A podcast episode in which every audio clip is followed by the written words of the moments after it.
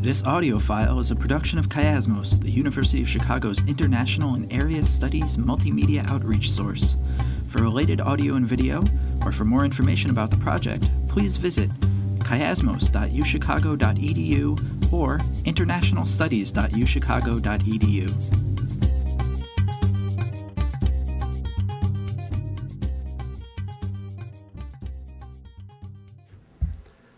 I know Professor Wasserstrom long time ago before he knows me. And uh, when I was a graduate student, his book just come out, and I write about the uh, social uh, student movement for the 20th century China, especially Shanghai, which is my hometown.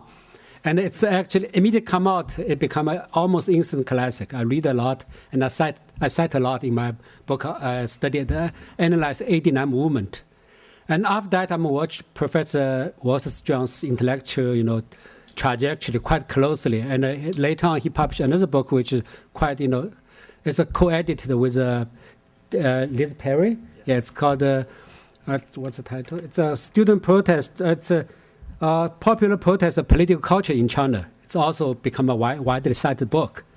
And Professor Wasserstrom also published, uh, you know, edited books like uh, Chinese femininity and Chinese masculinity. And and human rights and revolutions and among other books, and also published in quite, you know, in uh, Journal of Asia Studies, uh, lots of uh, reputable and highly, you know, high quality, you know, journals. And the, book what currently Professor Wasserstrom will talk about is a very serious book written by a scholar, but it's the, the target, the audience obviously is not just a uh, not just a, in a scholar circle, but American large audience. And that the book is important because, you know, he has some perspectives which, as a China scholar, as a Chinese, I would never, I could never have. And that it's he somehow cut in between an eye of a keen Chinese China expert, but nevertheless have certain U.S. based perspective.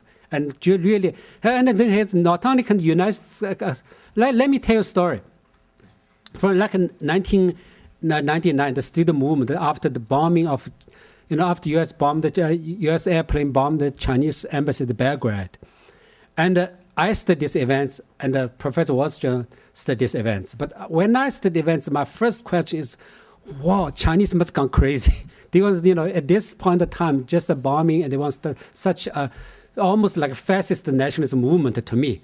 You know, because what at that time I read is U.S. media. I really worried and I think that would be a terrible trend. I'll go back to study.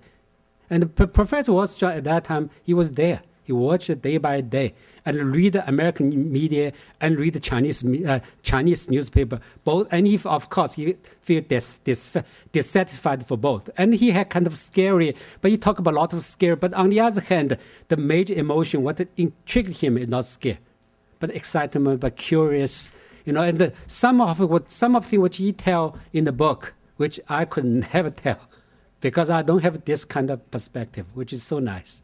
And uh, one thing, because people here want to know, another thing which I think, you would never get from, uh, you know, American news media is a story for. I, tell, I can tell you my personal story, you know, which is a good footnotes for this book. You know, three months ago, I brought back several professors from here and uh, go, go back to China to study a seminar called uh, Social Movement and Collective Action. And before I go back, actually, one of the professors, a colleague of uh, uh, uh, David Snow, and he also went there at Su Yang.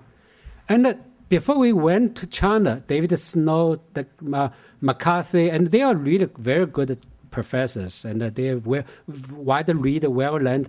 But they send me emails, ask me, are they going to ask me questions uh, when the answers get wrong and somebody come in and lock, you know, just you know, took me away, you know, put in the jail or something. You know, I, I, if somebody asks me 89 movement, should, how should I respond? Is that a taboo? But after three weeks uh, program, and they told me, U.S. media is at least 10 or 15 times lag behind what happened in China. So they will see actually they're able to openly discuss in the classroom of 89 movement, and they see that almost every student read my book or some version of it through the internet or through whatever channels, and they watch the the they watch the you know watch some movie uh, uh, movie clips and uh, in for 89 movement for the massacres, and every student knows if they're interested. So those things we'll never know if we just read U.S. mainstream newspapers. But Professor Walter tells us much, much more in this book. So let's welcome Professor Walter That was a very nice introduction, and um, I love the fact that there is a series called World Beyond the Headlines because this is a sort of perfect fit for what I'm trying to do in this book, which is to provide a perspective on China that um, counters much of what's going on in the American media. Though the one thing I want to make clear is I'm not really so much critical of journalists per se, because I think actually the moment it's a kind of golden age for American journalism covering China There are very smart journalists in the field, some of whom write extraordinarily well and have a long term commitment to China, as opposed to sometimes in the past when people would sort of parachute in and out, you know, spend a, a brief stint in China, not necessarily knowing the language and so forth. But what happens is there's a filtering system after I've been talking to a lot of journalists in the field, where sometimes the kinds of stories that journalists would like to tell that would counter the sort of mainstream narratives about China that we get in the press will then be in a form of um, censorship, editors back home will say, "But that's not the kind of story that Americans will necessarily want to hear or can understand." And so there's a there's a system that could, that gets into place that tends to sort of prejudge what Americans will want to know about China. And so this book is an attempt to do a kind of end run around that. And it's a different kind of book for me to write, a different kind of book for an academic to write. It has no footnotes, essentially. It's largely in the first person. Even though I'm talking about serious things, I sometimes do so playfully with a sense of whimsy. All those things they try to beat out of you in graduate school. I know there are some graduate students here, but, um, but you can recover. It's just hard work. So, without further ado, I want to start um, doing um, a reading of, of a couple of chapters. This is the first book of mine that lends itself to this kind of a performance. Um, and this is, this is the, obviously the cover of the book. And this is the table of contents, just to give you a sense of um, the nature of the book. And I think you even get something of a sense of the style of it from some of the titles. My favorite title, which I'm not going to read, is, a, is the title for chapter seven, which has to do with a Chinese world traveler who went around the world in 1876 to go to the Philadelphia World's Fair, among other things. And while he was at the fair, his name was Li Gui. When he was at the fair, Mr. Lee was introduced to the President of the United States, Ulysses S. Grant, who a couple of years later took his own trip around the world that included a stopover in China. So, of course, that chapter I got to call Around the World with Grant and Lee. But the chapter I'm going to start with now is called Mr. Mao Ringtones.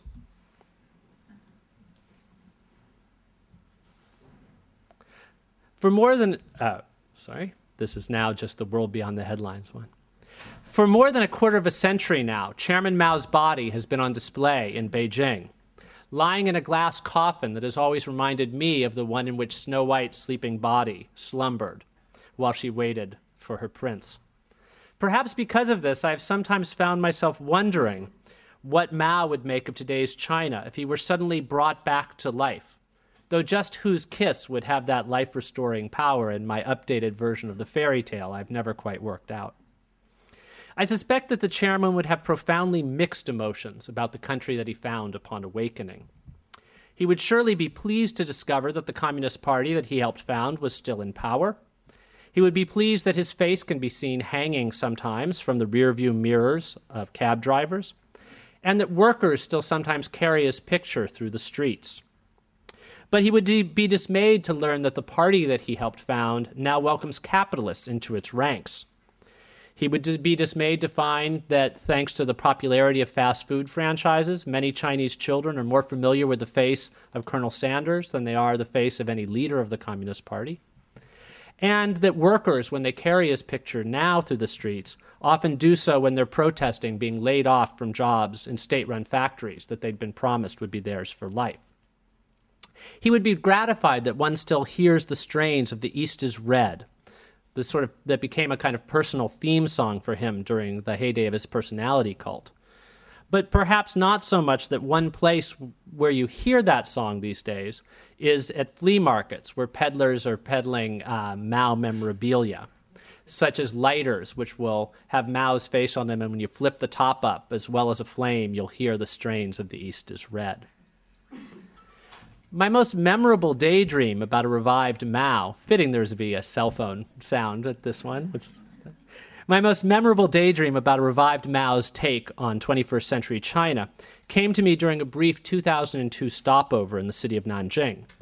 The daydream began while I was sipping a cappuccino in one of the city's nicest new cafes, the walls of which are covered with giant black and white images of European landmarks as part of an effort to give a cosmopolitan feel to this place that, according to my waitress, was funded by Taiwan investors.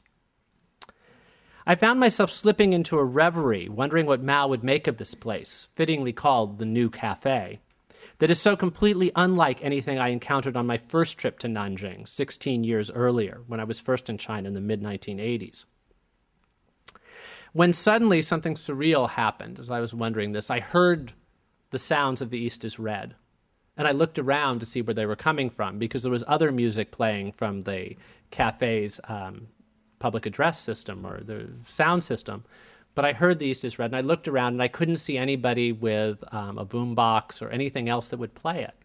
And then suddenly the penny dropped when I saw that there was a couple at one of the next tables talking. One of them was talking on a cell phone. Clearly, the man uh, who was the member of the couple had programmed his cell phone to play out that old Mr. Mao song, as one seller of Mao memorabilia in Hong Kong described these as red to me whenever he had an incoming call. That cafe would not be the only Nanjing establishment that would give Mao pause, where he brought back to life.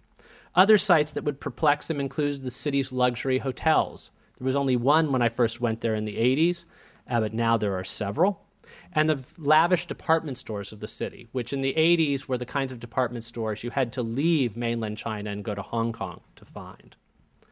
But if I could quiz Mao about his reaction to just one site in 21st century Shanghai, uh, Nanjing, it would be the Xianfeng bookstore, or rather the branches of the Xianfeng bookstore, because now there are, there are several.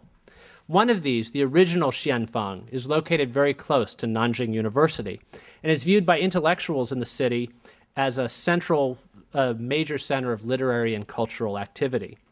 That's testified by a special issue of Nanda Wenshui Bao, Nanjing University Cultural News, which was devoted, uh, devoted a whole issue to intellectuals reflecting on what the bookstore meant to them. And this was handily handed out to each customer when I went to the bookstore in 2002. According to one of the articles in this publication, uh, Xianfeng Books opened in 1996 as a small store catering to students and professors who were searching for hard to find novels, um, collections of poetry, or obscure academic texts.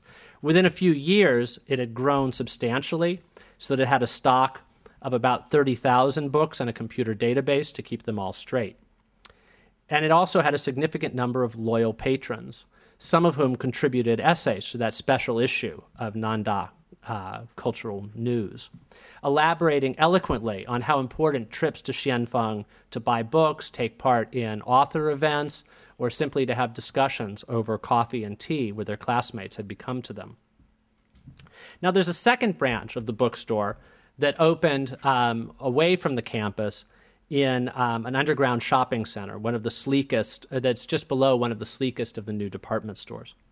It does not host as many special events as the original campus branch, and it lacks tables for drinking tea and about idea, talking about ideas that can be found at the original Xianfeng. It does, however, have one advantage that you see here an elegant curving glass fronted facade it also, at least when I visited in 2002 and again in 2004, had more eye catching displays in the forms of colorful stacks of books artfully placed about the store. Now, Chairman Mao would approve of the name of the bookstore. One translation of Xianfeng is vanguard, as in the party is the vanguard of the revolution. But he might be a bit displeased to realize that the proprietor clearly had a second meaning of Xianfeng in mind as well avant garde as in those who experiment with artistic forms. And Mao might find disturbing the obsession with bilingual labeling that is seen in both branches of the store, that I visited. Both are known not just as Xianfeng, Shudian, but also as Librairie Avant Garde, using French instead of English as the second language to give it that certain je ne sais quoi. And even more disconcerting to Mao than seeing this bilingual labeling would be the first sights he encountered upon walking into either branch. In the smaller branch, the campus one, when I visited, no, the smaller branch, the um, underground one, at the, the fancy mall I visited in 2002, for example, one of the artfully arranged displays you saw when you walked in were stacks of the Chinese translations of the three controversial Hite reports on sexuality in America.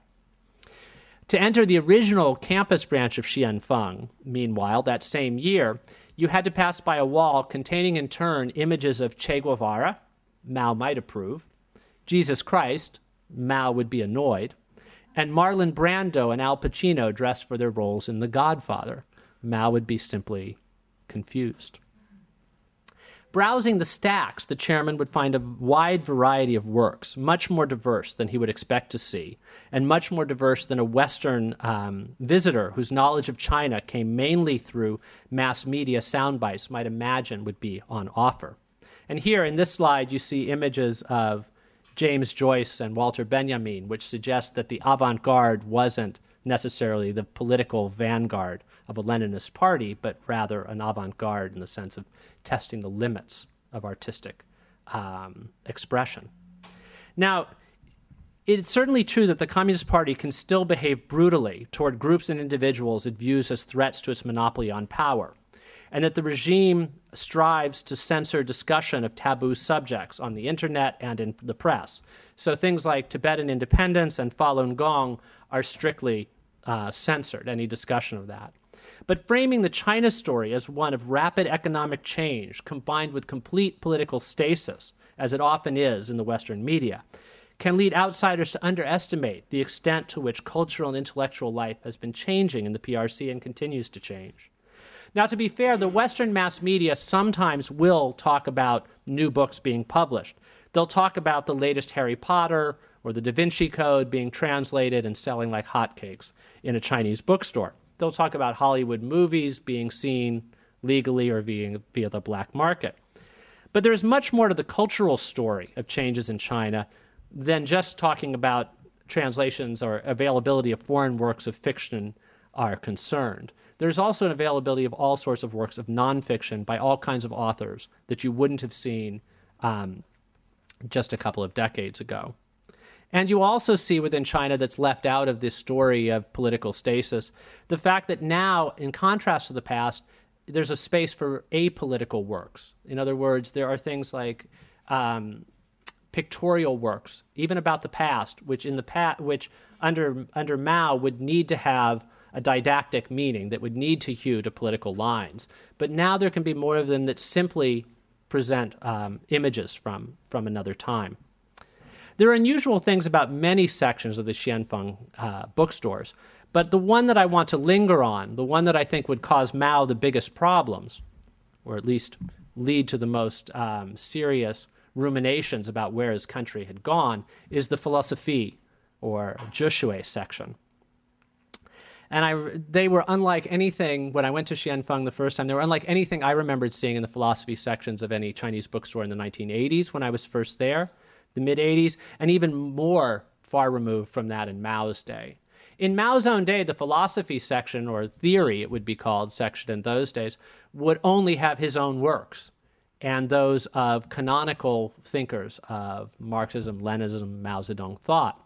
By the 1980s, things had opened up a bit. By the mid 1980s, you could see some things by neo Marxist thinkers newly translated. In fact, there was also Max Weber was being translated.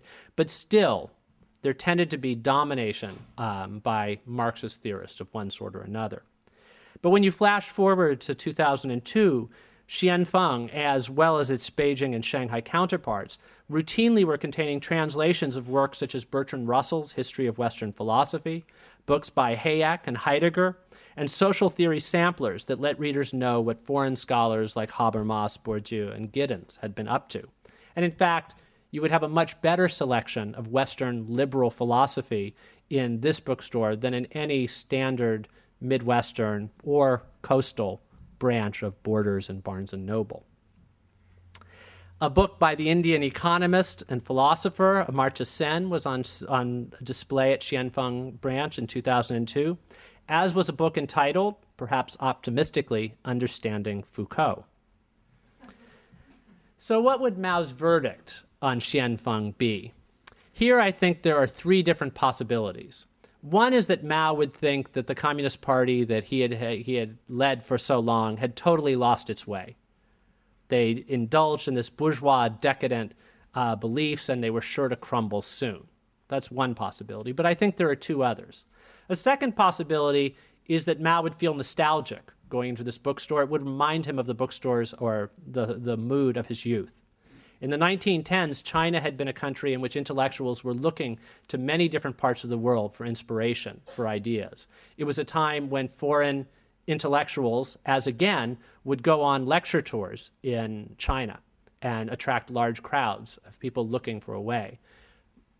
Then it wasn't Amartya Sen, it was Tagore who did a, um, a tour of introducing one branch of Indian philosophy. In the 1910s, it was John Dewey who drove big crowds, the American philosopher. More recently, it's been, it was Derrida and Habermas. So Mao might be nostalgic, or he might be dismayed, but I think there's a third possibility that may be even more likely than those, and that's that he might look at Xianfeng and think that the Communist Party was actually very canny, that its current leaders were very good followers of one part of his thought. After all, one of Mao's most famous lines was that power comes from the barrel of a gun. And he might think, as long as the party controls the guns, and as long as go- growth rates stay high, the party could do well. And what harm would it do them? What would it really matter if they gave certain kinds of often troublesome people, like intellectuals and students, attractive places to buy their books and more choices about what to read?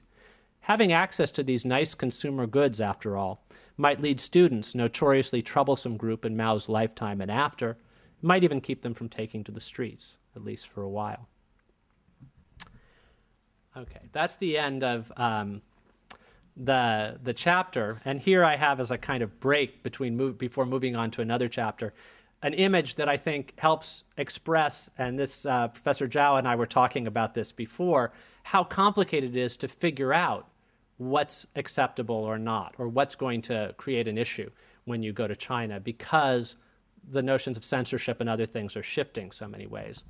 So when I was going to China in 1999 I had recently contributed a piece to something called Media Studies Journal, which was um, devoted to issues of China.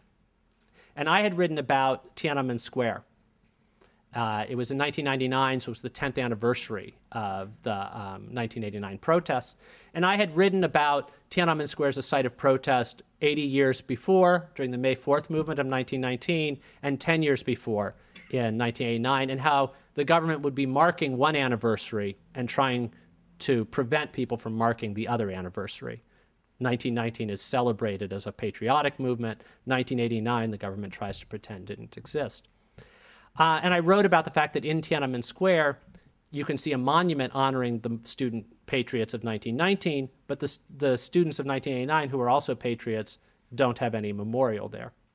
So I was given a lot of copies of this, and I thought it would be nice to bring this magazine to China to give to some of my friends and colleagues.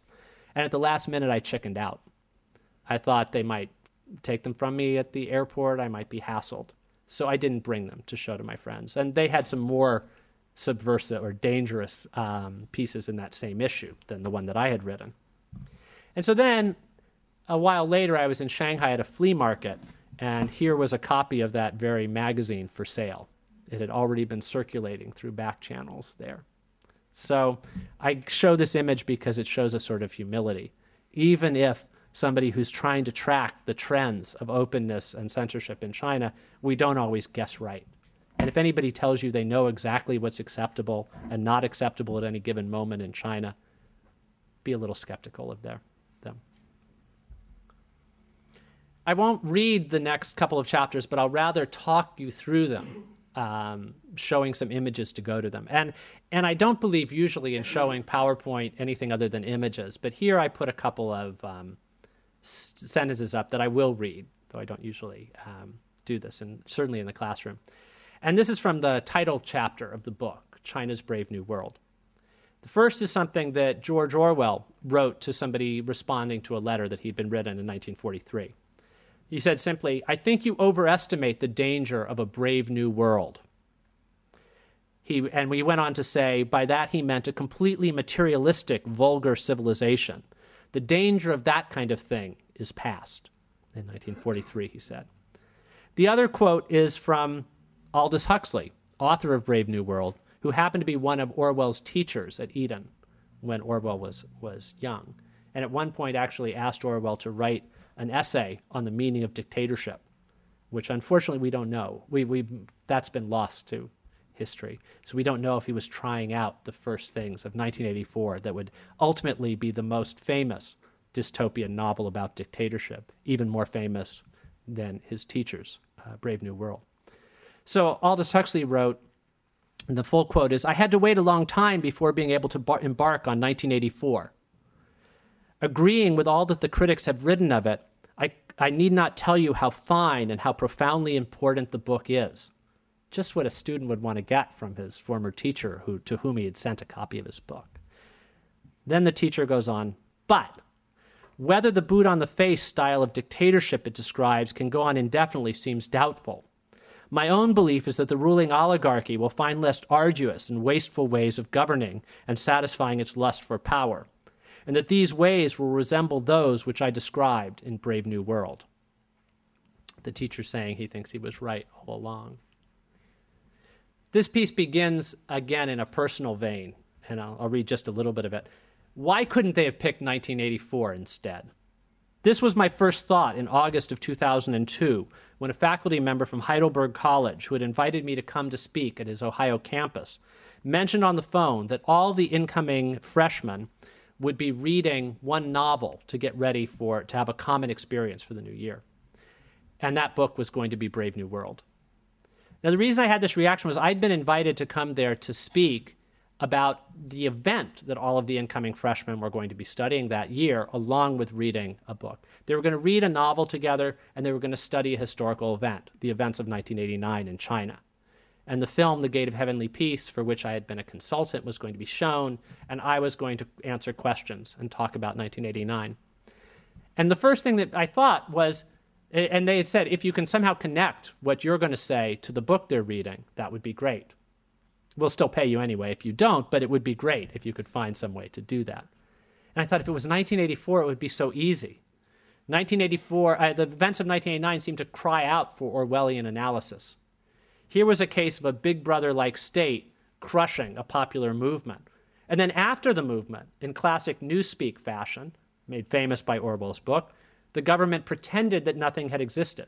To say there was no protest in 1989, just a riot, and that there had been no protesters killed, just a few thugs put in, put in their place, and some brave soldiers died in the process, when we know that there were large numbers of ordinary urbanites who had come out to support the students and a significant number of students as well who had died that day.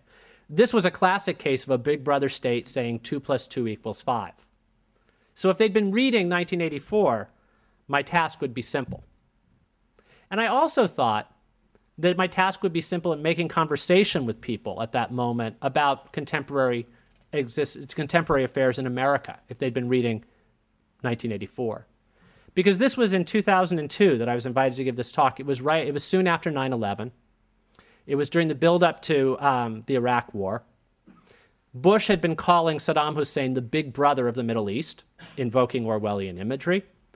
And Bush himself had been talking about the need for a potentially endless war on terror, which is very much like what the Big Brother state in um, 1984 did to keep people uh, going along with their policies, was to say that um, we needed to be in a constant state of vigilance, hence, you needed a powerful state. So, whatever your political perspective, 1984, the language of it was very much in the air.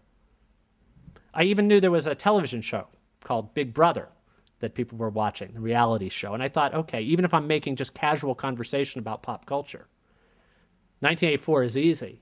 Brave New World. How's that going to work? Um, see, I didn't remember much about Brave New World. all I really remembered about Brave New World, perhaps because I read it as a teenager, was that it involved a drug called Soma that made you feel really good and forget all your worries. And that there were some sort of semi, well, pornographic movies called feelies that were all, all consuming and um, would make D.H. Lawrence blush. And that that was what I remembered of the, the world of Brave New World. And I didn't see how that related to China or to contemporary America. But I then went and reread Brave New World, which I hadn't since I was a teenager. And I was struck as I was preparing for this talk by how many things actually fit, um, both for China and for the United States. And here I have images of what now I think of the Brave New World versus 1984 scenarios. Brave New World, people are kept um, in line in an authoritarian state by the state playing to their desires and, their, um, and keeping them sort of busily distracted so that they don't protest, as opposed to in a state of fear so that they don't protest. Also, though I don't play this up as much in the book as I, as I, um, as I wish I had now, in the Brave New World state, people are also kept from feeling common cause with one another because they all have different lifestyles based on different tastes and structures. In 1984, people are kept in place by fear, but if they ever do rise up, any one group of them will get instant sympathy from others because they all feel they're in the same state of um, discontent with the regime. In Brave New World, if one group did protest, the other groups wouldn't see that, that protesting group as having anything in common with them and wouldn't be likely to join them on the streets. So now I increasingly think of 1989 as having been a 1984 moment for China. But the period since 1989, I think, has been a Brave New World period, largely. It's not so cut and dried as that the Chinese regime definitely does still at times use the boot on the face techniques when faced with certain kinds of threats. So there are still 1984 or Orwellian moments. But much of what keeps the regime in power is much more of the Brave New World scenario. And I think it's also the Brave New World scenario, as much as anything else, that leads to a degree of depoliticization in the United States. When we don't protest, part of it might be oppressive things from a government, the Patriot Act, but a lot of it is just a quality of life that keeps us all very busily distracted and feeling separated from one another by patterns of consumption that are very distinctive to particular generational cohorts, particular, um, particular ethnic groups, particular classes. And so I think in that way, in 2003, there was a lot of hoopla made. A lot of people reread 1984 because it was the 100th anniversary of Orwell's birth. And I think 2003 should have been Orwell's year. But I'm afraid that 20, the 21st century may turn out to be Huxley's century. I actually discovered while I was preparing for that Heidelberg talk that I'd gotten a lot of things wrong, including even my reading of popular culture, American popular culture. The Big Brother television show is modeled on 1984 because people are kept under constant surveillance. And that, you know, that is the Big Brother element. But the Big Brother television show, its main impact is all of the people being kept, being kept busily distracted by watching it, carrying it, much more of the kind of Huxley uh, scenario of that. And so I think being bombarded by sensation that often can make, can get in the way of sort of reasoned conversation, worrying about ideas, talking about politics, organizing, is something that is a strategy used by the Chinese government, but it's not just the Chinese government that is operating in a structure in which some of these Brave New World kinds of phenomenon exist. So here's just a slide that shows you some of the ways in which people in China these days are being kept busily distracted.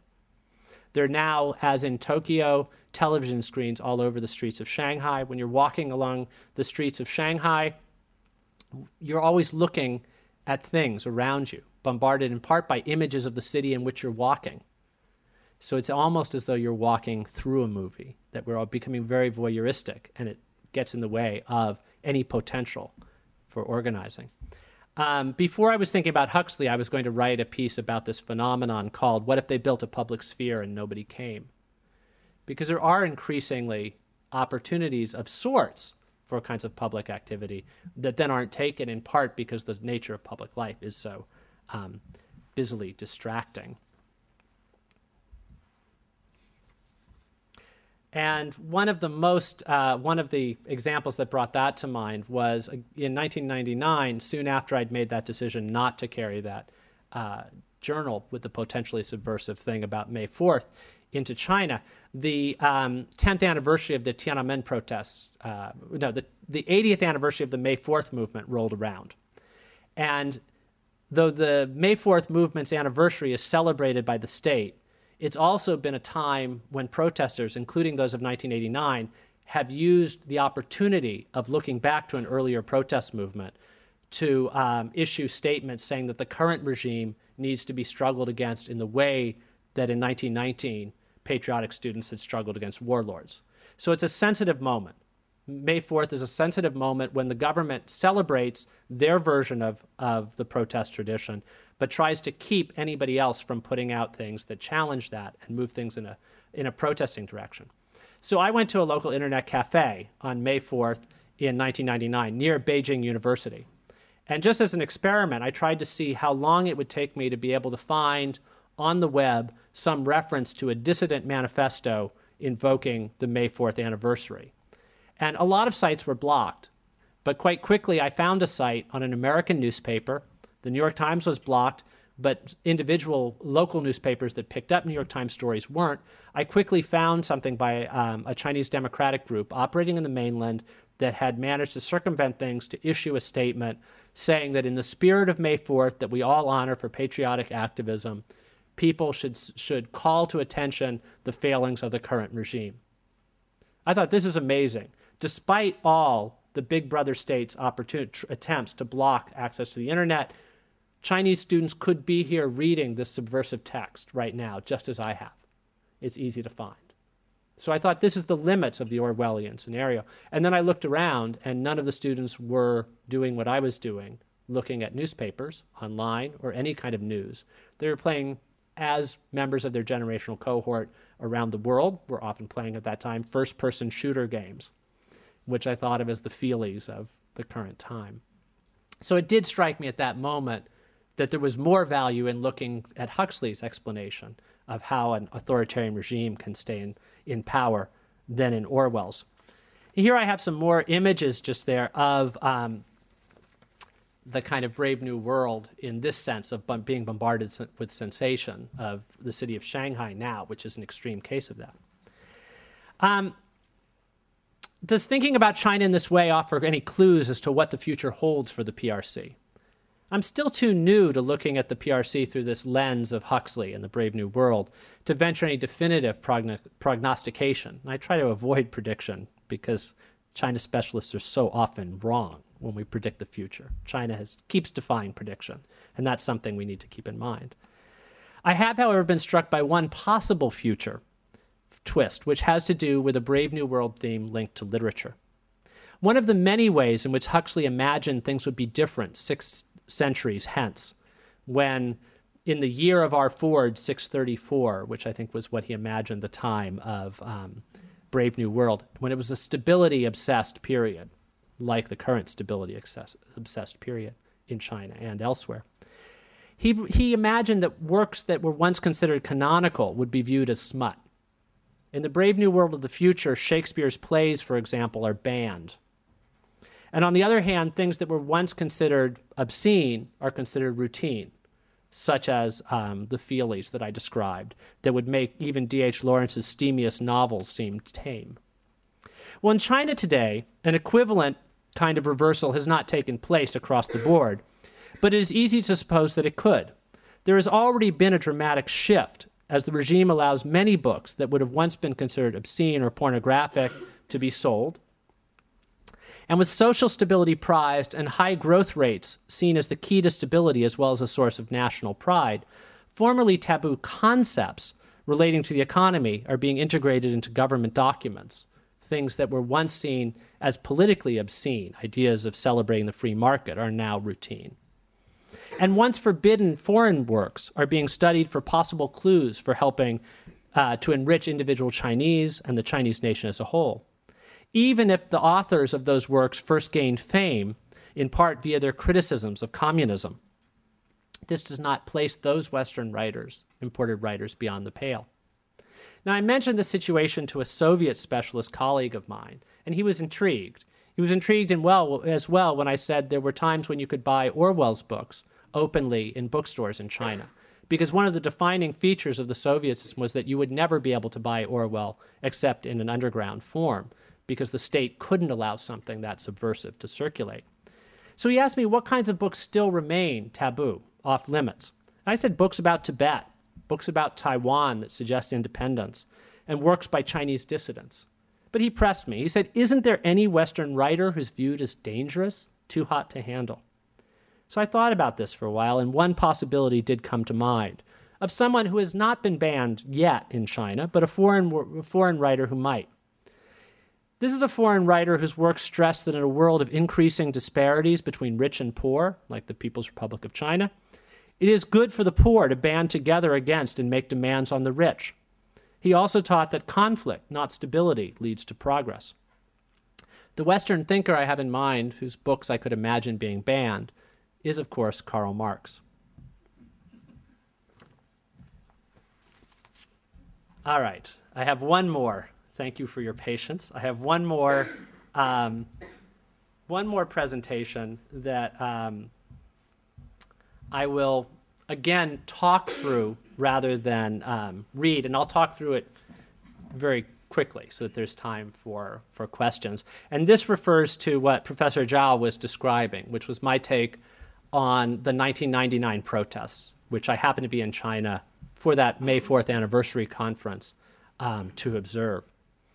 And what I show on the, on the board here, these two images, show what the standard American media line was. How far we've come from 1989, when Chinese students rallied around the Statue of Liberty and American ideals, to 1999, when in this image, as you see from a wall poster from that time, the Statue of Liberty is, is being presented as a fascistic symbol. How did we get from this pro Americanism, as it's imagined, to anti Americanism? Now, there are problems with this on both sides. The 1989 protests, though often presented in the West uh, or in America as a pro American movement for liberal democracy, were in fact much more complicated and largely were a movement against corruption and were an effort to get the Chinese Communist Revolution back on track, as opposed to a complete rejection of everything that the Communist Party had ever stood for. So I think this, this notion is wrong both about what 1989 meant. Yes, there were students who rallied around, in this case, a Shanghai carrying the uh, replica of the Statue of Liberty. And yes, in Beijing, there were people who quoted American slogans, We shall overcome, give me liberty or give me death, and rallied around a goddess of democracy, which had Statue of Liberty like features, though also Chinese um, folk religious features. But there was much more to 1989 than that. It wasn't a simple effort to make China a country like America. It was rather to get the Chinese Communist Party to live up to the best ideals within the Chinese revolutionary tradition, which included some respect for uh, human rights and individual rights. But similarly, 1999 was more complicated than just a kind of rabid xenophobic rejection of, um, of the West. One thing that happened in 1999 while I was there, and happened in different ways on both sides of um, the Pacific, was that people brought up the Boxer Uprising. There were American uh, ambassadors pinned within the um, American embassy in Beijing, and the Boxers of 1900 are remembered in the West via things like this Charlton Heston movie, 55 Days at Peking, as for the remembered, uh, it's just a happens to be a French. It was a Hollywood movie, but the best image on the web of it was of this French um, poster. Um, that's one in which the story of the boxers is told as one in which rabid Chinese xenophobes kept Westerners trapped inside uh, foreign legations until, in the Hollywood version, the Marines um, march in the cavalry, including Charlton Heston, as well as soldiers from marching under eight, eight, seven different foreign flags, march in and free the foreign hostages. But in China, that event is remembered quite differently. It's remembered as that happening, some of these things happening, but then those armies marching under eight foreign flags carrying out indiscriminate looting and um, revenge campaigns in which they behaved at least as savagely as the Boxers ever had. So when the embassy bombing took place and then the crowds gathered outside of the embassy, the Western press, USA Today, said, Hasn't China learned anything since the Boxer uprising? Look, they're being xenophobic again. Whereas some Chinese, at a point later writing about it, says, the world doesn't seem to have changed all that much since 1900. Here is the West once again disrespecting Chinese lives, not even um, fully apologizing in the way that um, they would if it were another kind of country hurt, in the way that um, when, after all, Chinese were killed in an embassy in a foreign country, and sort of turning the Boxers in a different way. That was just one example in which I found both the Western and the Chinese press oversimplifying by drawing on overly simplistic analogies um, with the past. What I saw happening on the streets was much more complicated. And I actually had very mixed emotions about the events of that time because I, what I saw was, among other things, it was Chinese youth.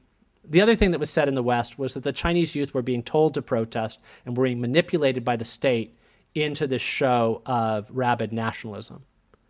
What I saw on, on the scene was Chinese youths who were angry at what had happened to, their, to the people from fellow citizens from their country, jumping uh, on the opportunity to take to the streets, and also being frustrated by not having the ability to protest about anything, to take to the streets to speak out about anything, in which genera- and generations of Chinese students have been taught that one of the things you do as a college student is take part in a patriotic movement.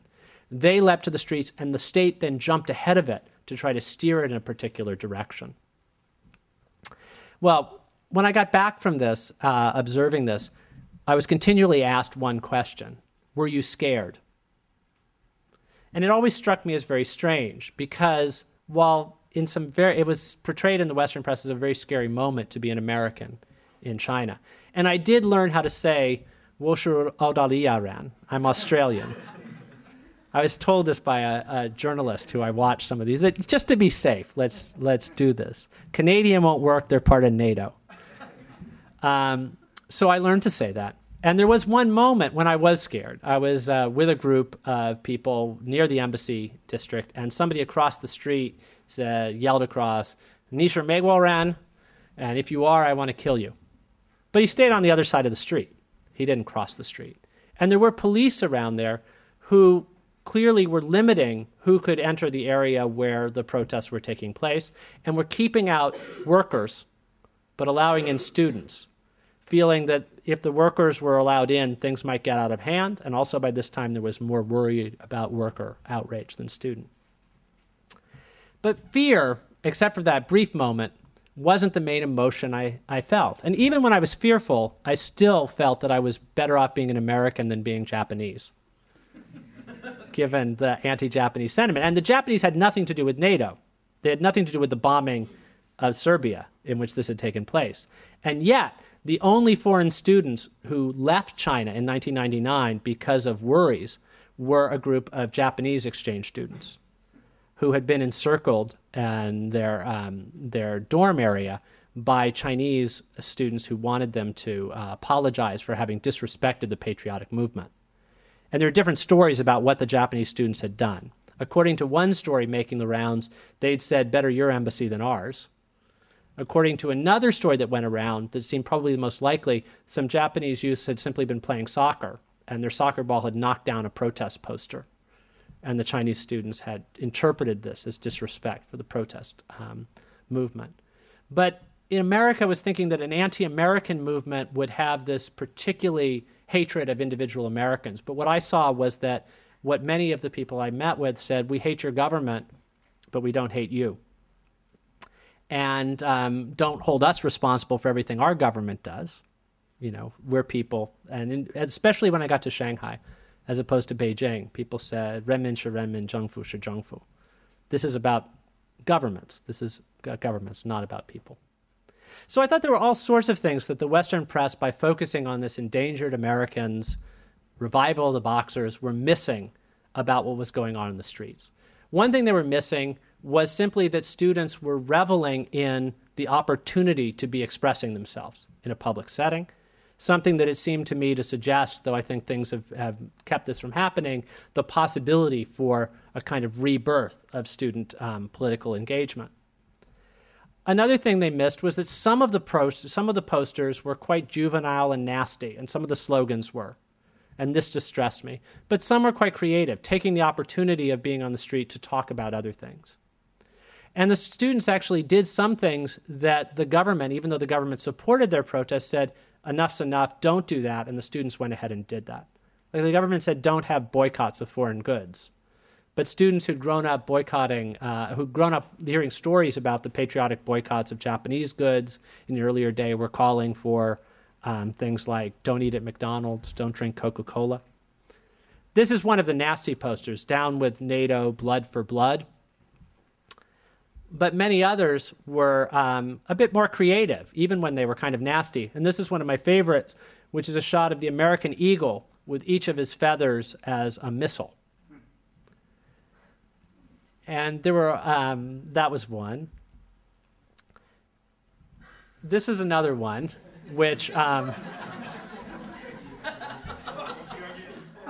all right, so there was a bit of juvenile nastiness, as well as no more Coca, no more cola, no more Nike.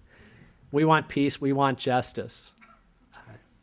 And I'll give you the, since this is going out on webcast, I'll give the uh, PG-13 version. Um, down with NATO, down with USA, down with Clinton, down GRE, down TOEFL. Only the word down is spelt with four letters that begin with F. Okay, so this was um, this this image I want to linger on because it was very um, very colorful. There was obsession with Clinton's sex life. This was another thing. There was there was one. I'll show you a slide in a minute that said um, Clinton is a bi raper. First, he raped Monica, and now he's raping the world. Which was taking things to an extent that even right wing, uh, the great right wing conspiracy, I don't think ever quite put it this way. But there was, this just showed there was a period of kind of chaotic, interesting things coming from uh, around the world. It wasn't a complete rejection of all the cosmopolitan trends that had been happening, it was a strange twist on them. All right, this, this image uh, I want to mention because um, the other thing, another thing that was missed in the Western press, I think is often missed in the Western press and coverage of China, and is something that I deal with in the book in several places, is that China is treated as a singular entity. And what's sometimes said is that the period, uh, there's, there's been a resurgence of nationalism in China, which there has been, which is interpreted as something that is a return to a homogenized um, version of all Chinese thinking alike, as in under Mao. The worst version of this that I heard was uh, the Weekly Standard said that China had become a Borg like nation, in which the Borgs in Star Treks, for any of you who don't know, is this sort of beings that have only one collective mind. And this played into a whole tradition of thinking of um, East Asian societies at different points. It's been grafted on different parts of East Asia as being totally conformist in this. Um, but what I saw was not only differences among Chinese within any one place, but within this nationalistic movement, there was intense difference between local locales. And so, with the rise of resurgence of nationalism, there's also been a resurgence of local identity in China. And that's something that the Western press has only fitfully covered. So that when I went from Beijing to Shanghai, and I noticed a change in the mood. In Beijing, they were more kind of intensely, that was where the person was threatening to kill me from across the street. In Shanghai, they were, and, and I was telling people I was Australian. When I got to Shanghai, I instantly felt that people were not taking the movement the same way. And that I started saying I was American and having some enjoyable discussions with people about what I thought the movement meant. I would break the ice by saying, you know, this is nostalgic for me. When I was a kid, I used to go to anti American imperialism demonstrations during the Vietnam War. I was a very young anti Vietnam protester. And so, you know, here you are, you're complaining about American imperialism. I, I, I, can see where you're, you're coming from. And that always, that always got a laugh um, in Shanghai. And I was talking about how in Shanghai there just seemed to be this very different mood because of a different kind of engagement um, with the West. Though a couple of years later, anti Japanese protests in Shanghai would be very intense. At that time, the, there wasn't the same level of anti-Americanism there. And when I got to um, to one Shanghai university to look at the posters, I noticed there were some very beautiful ones there that seemed to not have the juvenile nastiness of um, the Beijing ones. And I do think there was a real difference between the two places. But one um, student at Shanghai said, I, I, I, shouldn't exaggerate this too much because I was there one day later. And she wanted to convince me that early in the movement, there had been just as there had been real passion and patriotism in Shanghai. Because the other thing youth in the two cities wanted to tell you, even in the midst of this nationalistic movement, why their city was better than the other city in which the patriotic movement was taking place. So this student showed me this picture of the down with NATO and Clinton and so forth. And so I had to exchange, of course, with the one that I had taken in Beijing about Clinton as the bi raper, just so you know I'm not making that part up. Uh, one of the things that I, I, thought about the fear narrative. I thought I could tell a really good story if I played up how dangerous it was to be in China. And this is something that, you know, the sort of traveler to Asia as heroic figure is a very tempting thing. There's a rich tradition of this kind of writing. And here was my chance. Because everybody said, you know, I was, you know, you must have been scared. And what really gave me a special uh, feeling for this was that Arnold Schwarzenegger canceled a trip to China presumably because he'd heard it was a Borg-like nation, and you know he was fine fighting science fiction demons in his movies, but he wasn't so sure he wanted to do it in in reality. So um, I thought, well, great. I'll pretend I'm scared, and I'll write a piece about it called "To Boldly Go Where the Terminator Feared to Tread." but that just that just wouldn't work. There were too many things I'd have to leave out of the story if I made it about you know danger. There were there were things like, for example, that nobody seemed to mind me taking pictures at places like um, the consulate in Shanghai, the American consulate that had just been splattered with ink. Um, but I was hassled taking pictures someplace else, in Kentucky Fried Chicken outlets, where I was trying to take some photos for a friend of mine who was studying the global circulation of, um, of um, fast food chains. So this is where I was kicked out of taking a photograph.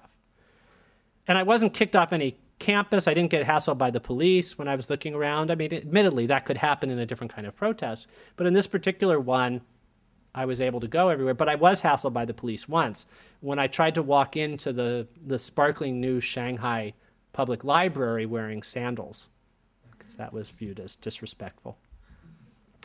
So those were things that wouldn't fit in. Other things that wouldn't fit into that story, and here's the, here's the Fudan. Uh, this is something that I thought of had some sort of of um, of beauty to some of the images, but also the clearly the government had said don't call a boycott that will interfere with China's economic development, and some students were calling for a boycott.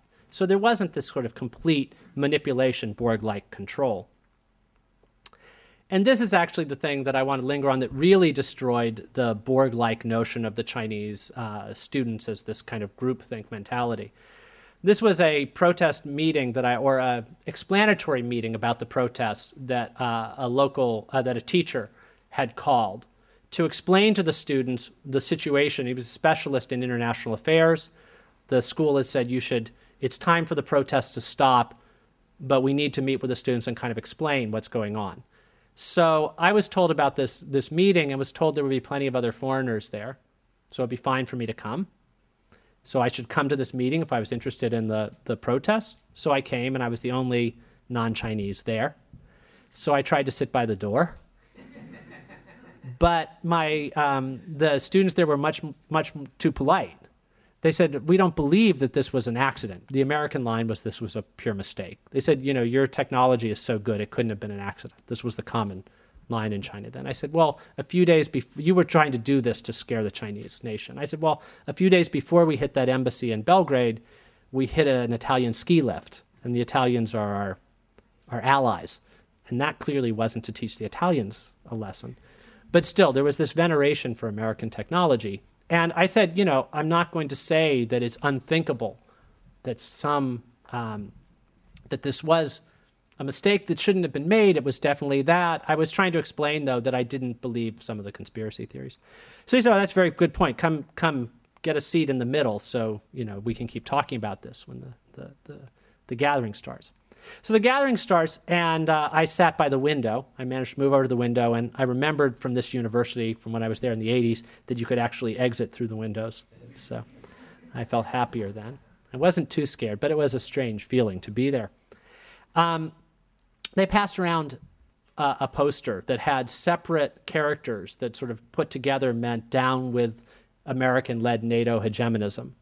And a, and a lot of them, would, all of them wanted to sign it to kind of verify their participation in this historic event, which they did see as fitting within this narrative of patriotic engagement by students through time. They didn't think I should sign it. They didn't ask me to. That wouldn't have been right.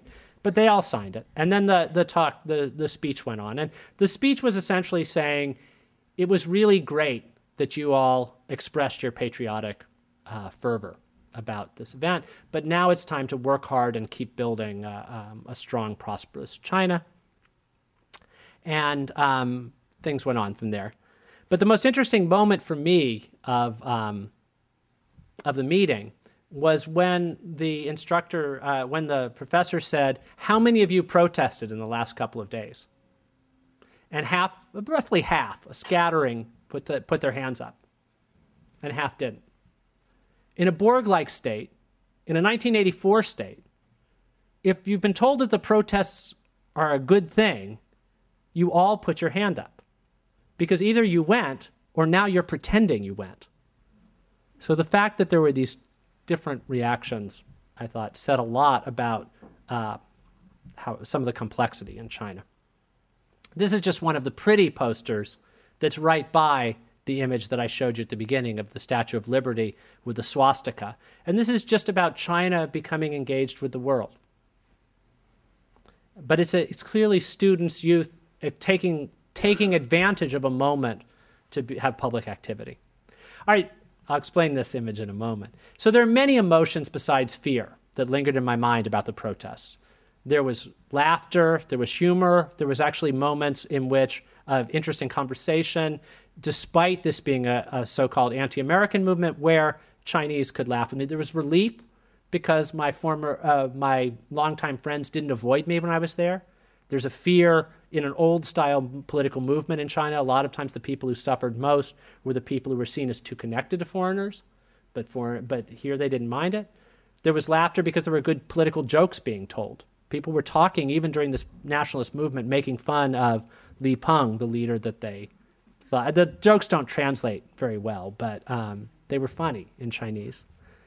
Um, the only joke I can sort of tell you that might have a chance of laughing is that um, there was a joke going around in Shanghai making fun of the Beijing students. Again, this, this rivalry between students. Talking about some students from Tsinghua University, which likes to think of itself as the MIT of China. And some Shanghai people think it's pretty full of itself because it's both in Beijing, which is sees itself as superior to Shanghai and is one of the top schools. So there's a group from Tsinghua University who were going down to the um, American embassy to throw um, to throw fruit at the embassy. But one of the guys was really hungry, and so he ate up all the tomatoes on the on the way they got there. So they got there and they were all revved up with nothing to throw. So that was there was laughter, there was relief, there was disappointment in the way the press was covering it, both in China and in the West.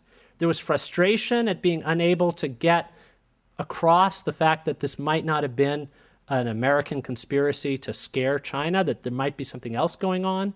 There was frustration at the idea that the Americans were thinking of this as anti Americanism that would mean people would hate all individual Americans. That wasn't happening. All of these things, other than, other than fear, were going on. So, um, does everybody recognize that image there? Che Guevara. And now I'll tell you what my first reading of this sign was. Here was a student at a Yankee Go Home rally, essentially, an anti Americanism rally, anti American imperialism rally, sorry. And he's wearing a Che Guevara t shirt. Che Guevara being an international revolutionary symbol who was very much identified with anti American imperialism movements. I thought here was the perfect choice for going to this particular protest. And I brought this picture home. I'm only showing you part of the picture now. But I brought it home. I was teaching at Indiana University then, and I showed the whole picture, which I'll show you in a minute, to a student in my class who was very interested in China, a Western student who was um, just interested in protest around the world. He was into anti globalization stuff. And I told him what this picture meant. And he says, You don't get it. You don't get it at all. I said, What do you mean? That's Che Guevara, isn't it? He says, Yeah. And Che Guevara was about anti imperialism. He said, Yeah. But look at the guy next to him. All right. Can anybody, is any, anybody here who's, say, under 40, uh, no, over 40, who can tell me what the other t shirt is a picture of?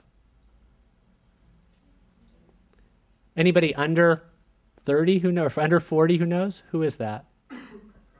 Kurt Cobain. All right. Kurt Cobain, the um, singer from Nirvana. Um, and he's standing next to the guy wearing the, the Che Guevara t shirt. And the two of them are friends. They picked out these shirts probably together. At least this was the reading of my student, which was more astute than me. And he said, Yeah, that's Che Guevara, but you know what Che Guevara t shirt it is? Anybody want to give? Tell me? It's the cover of the Rage Against the Machine album cover that uses Che Guevara. So these two, two students picked out a wonderfully appropriate pair of t shirts to wear to an anti American imperialism rally by youth who were asserting their generational identity. They were of youthful um, rebel figures, both of whom happened to be associated with American rock bands. Now, they're politically radical rock bands, but the reading of this movement as being a complete rejection of American culture is actually much too um, simplistic.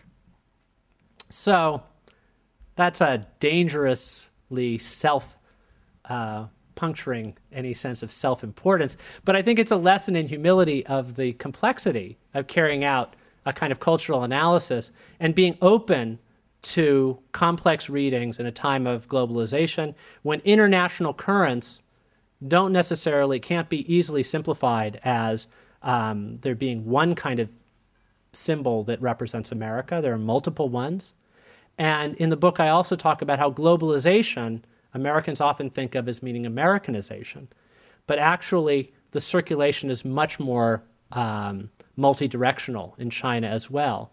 And that many of the things that when an international trend takes hold in China, it can often not so much be coming from uh, the United States, or it may come from the United States, it may come from somewhere else. And here in closing, I'll say that one symbol I like to talk about when we think about globalization and consumption and popular culture, Americans often think of McDonaldization of the world. In fact, McDonald's can mean many different things in different places. But I like to say one other way to think about globalization is the karaoke, karaokeization of the world. Karaoke is incredibly popular in China. It's something that, according to most accounts, began in the Philippines, gained great popularity in Japan. When it's practiced in China, sometimes the songs people sing are canton pop from Hong Kong, sometimes they're Elvis Presley or the Beatles.